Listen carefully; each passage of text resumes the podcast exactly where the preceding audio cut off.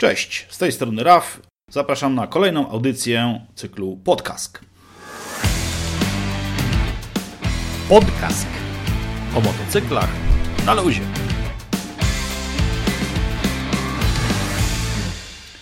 O czym dzisiaj? No przede wszystkim o tym, że rząd polski i rządy innych krajów powoli luzują obostrzenia związane z pandemią koronawirusa. Poza tym o wycieczkach motocyklowych po Polsce, które organizuje nasz przyjaciel Dominik z firmy NickTrips. O Torze Modlin, na który przyjeżdżacie coraz chętniej i w coraz większej liczbie. I w końcu o Barrym, który opowie nam o swoich testach motocykli. Ostatnio jeździł V85, Moto Guzzi V85 i coś ciekawego też nagrywa, więc Barry również nam o tym opowie. No to co, zapraszamy. Na szczęście pandemia COVID-19 przygasa, kończą się obostrzenia nakładane w różnych krajach. Rządy powoli odwołują zakazy, umożliwiają ruch turystyczny. Szczerze mówiąc, spodziewałem się, że cała ta imba potrwa znacznie dłużej, więc z bardzo dużym zadowoleniem przyjąłem informacje, które płyną z moich ukochanych krajów. No, z jednego może nie płynie za dobra informacja, konkretnie z Czarnogóry, ponieważ ten kraj jako jedyny chyba w Europie jak dotąd nie zezwolił Polakom na wjazd do swojego kraju. To jest dla mnie niezrozumiałe, bo akurat ten kraj jest wśród nas bardzo, bardzo popularny. Mimo tego, że jest bardzo mały, bo powierzchniowo to jest mniej więcej obszar województwa świętokrzyskiego, to ma tak naprawdę wszystko, co nam motocyklistom jest do życia potrzebne. Czyli wspaniałe górskie drogi, wspaniałe wybrzeże, cudowne wąwozy. Natomiast no niestety na razie pozwolono obywatelom wielu krajów tam przyjeżdżać, ale Polakom nie. NickTrips to nazwa nowej inicjatywy naszego ścigaczowego przyjaciela Dominika Bartelaka. Kiedy Barry skręcił sobie kostkę, Dominik pomagał nam testować BMW F850GS. Wtedy był instruktorem Akademii Enduro i testowaliśmy tam właśnie w Akademii Enduro ten motocykl. Dominik jest bardzo doświadczonym podróżnikiem motocyklowym, instruktorem techniki jazdy offroadowej, autoryzowanym przewodnikiem BMW, jeszcze zawodnikiem w dodatku, bo brał udział w wielu rajdach, więc jakby ma tutaj z pewnością mandat do tego, żeby organizować takie wycieczki i pokazywać piękno naszego kraju. Chcemy sprawdzić, jak wygląda ta jego oferta, chcemy zobaczyć, jak prowadzi te swoje wycieczki i chętnie weźmiemy w tym udział. Poprosiłem Dominika, żeby nagrał kilka słów, oddaję mu głos. Moje trasy prowadzą przez malownicze pola uprawne, majestetyczne góry, gęste lasy, jeziora otoczone wzgórzami, równiny, pagórki, śpiące w się, urokliwe miasteczka, ruiny zamków. Motocykle, którymi jeździmy, świetnie spisują się w lekkim terenie, ale są również fantastyczne na nasz polski zrujnowany asfalt. Tam, gdzie droga dla samochodu osobowego bywa trudna i my przejeżdżamy bez stresu, te motocykle jadą, mają dobre zawieszenie, koła, nie robi to na nich żadnego wrażenia. To tyle, jeśli chodzi o Dominika. Mam nadzieję, że już wkrótce dowiemy się nieco więcej, bo powiem Wam w tajemnicy, że będziemy kręcić film z takiej wycieczki. I kolejna sprawa, Tor Modlin. Powiem Wam szczerze, że w redakcji Ścigacza byliśmy bardzo zaskoczeni Waszym entuzjazmem. Jest Was coraz więcej. Każdy track day zdobywa większe Wasze uznanie. Chętnie przyjeżdżacie i szkolicie się, czy obserwujecie, w jaki sposób nasz instruktor pokonuje zakręty. No i trzeba przyznać, że ten poziom reprezentowany przez osoby odwiedzające Tor Modlin jest coraz wyższy.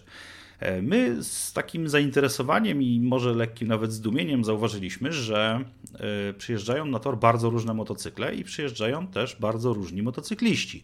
Nie tylko starzy torowi wyjadacze na super szybkich torówkach, ale przyjeżdżają bardzo młodzi, niedoświadczeni motocykliści, którzy właśnie w ten sposób chcą doskonalić swoje umiejętności, szlifować swoje skille w bezpiecznych warunkach, a nie na ulicy.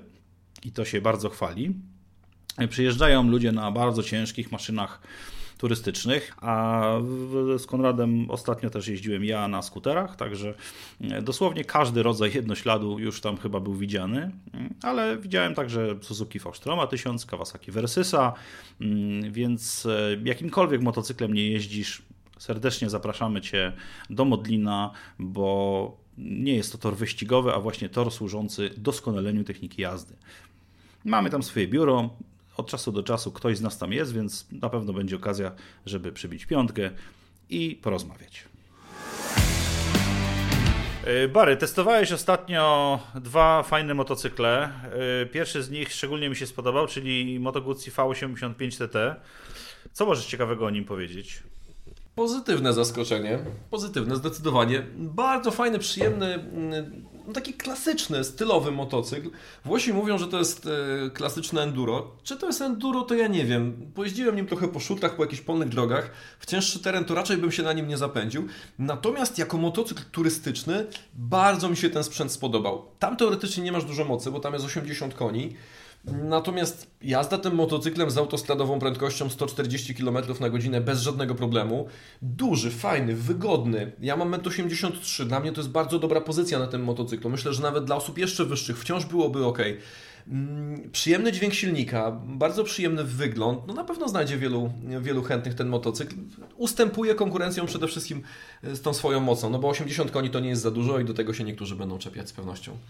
A jak jest, nie wiem, z przegrzewaniem silnika, bo tam pojawiły się jakieś takie wątpliwości, że on jest na przykład przez to, że nie ma chłodzenia cieczą, to może się przegrzewać w mieście. Zauważyłeś coś takiego? No mamy bardzo dużo motocykli na rynku wciąż, chociażby Harley'e, które są chłodzone tylko powietrzem i nie ma z nimi problemów. Czasami zdarza się taki problem, że ten tylny cylinder w przypadku silnika V2 na przykład w Harley'ach jest tam gdzieś słabiej chłodzony i on się trochę bardziej przegrzewa. No ale to problem się pojawia wtedy, kiedy mamy 32-stopniowy upał i stoimy w korku. To wtedy rzeczywiście robi się nieciekawie. Tu jest o tyle sytuacja fajna, że no jak wiemy w Moto Guzzi mamy V2 tak poprzecznie rozwarte z wałem położonym wzdłuż osi motocykla, więc przynajmniej jest sprawiedliwe.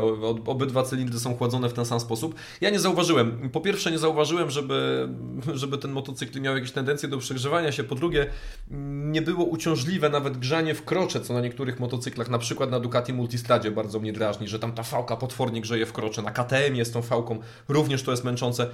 Tutaj nie odczułem jakoś, żeby tam gdzieś między nogami czuć ogień. A bombardowałeś mnie wczoraj zdjęciami z jakiegoś toru, z jakiegoś jeziora. O co to chodzi? No tak, to był taki bardzo intensywny dzień. Robiliśmy razem z Kubą Midelem taki fajny projekt. Kuba Midel to taki mój trochę biznesowy autorytet i mentor, można powiedzieć. I w pewnym momencie się zorientowałem, że on jeździ na motocyklach i to jeździ całkiem dużo. Ma dwa motocykle. No i rzuciłem Kubie wyzwanie, żeby zacząć dzień na torze Łódź, tam zrobić parę kółek, a później, żeby wsiąść na GS akurat, bo Kuba ma K1600 i ma GS-a. Więc ja przyjechałem też na testowym GS-ie 1250, Kuba wsiadł na swojego 3-letniego GS-a 1200. Pomknęliśmy na Mazury, bo tam Kuba ma swoją kolejną zabawkę, spełnił sobie ostatnio marzenie, kupił sobie fajną łódź motorowodną. No i na tą łódkę wsiedliśmy, tam zrobiliśmy wywiad o biznesie, motocyklu, o motocyklach, o życiu i o tym, co ma wspólnego łódź motorowodna z motocyklami. Jak się okazuje całkiem sporo, ale to już się słuchacze dowiedzą z kanału Kuba Midel, z kanału Barry Moto, z kanału Ścigacz, ponieważ trzy filmy przygotowywaliśmy. Właśnie to miałem zapytać, będzie film. 3 filmy nawet będą, więc kręciliśmy cały dzień intensywnie, drony latały, tak, kamerzysta biegał z kamerą, kręciliśmy z GoPro, z kamery 360. Dużo fajnych ujęć, dużo dobrej zabawy, dużo pozytywnej energii, inspiracji takiej ze strony Kuby, więc wydaje mi się, że fajne materiały z tego powstały. Dobrze, i co najbliższego w planach do testowania? Wiesz co, no jak oddam GS-a, bo jak wróciłem z tych Mazur, to tak no pogoda się troszeczkę psuje, więc nie wiem, co to dalej będzie. Wciąż mam zaległego KTM-a Super Duke'a 1290 RK. Stoi w garażu biedny i jakoś tak nie mam kiedy na niego wsiąść, bo ciągle gdzieś jeździmy, a to Bory Tucholskie, a to 2 razy Mazury, Suwalszczyzna. Dużo jeżdżenia po Polsce.